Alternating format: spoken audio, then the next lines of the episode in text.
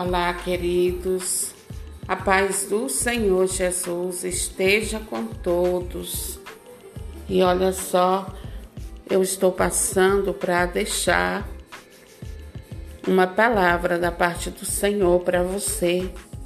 Olha só, quando Davi estava exilado, longe da casa de Deus e cercado de inimigos, e de ataques constantes, como por exemplo, ó, nem Deus pode salvar você. A enrascada que você entrou é tão grande que nem esse Deus aí que você serve pode salvar você.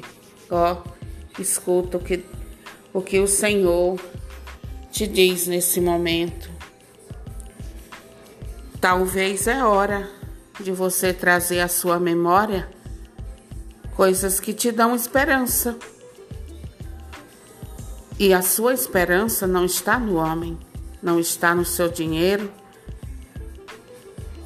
está em Deus. E você não vai ficar sem socorro do Senhor, não, viu? O Senhor é contigo, o Senhor está com você nessa luta.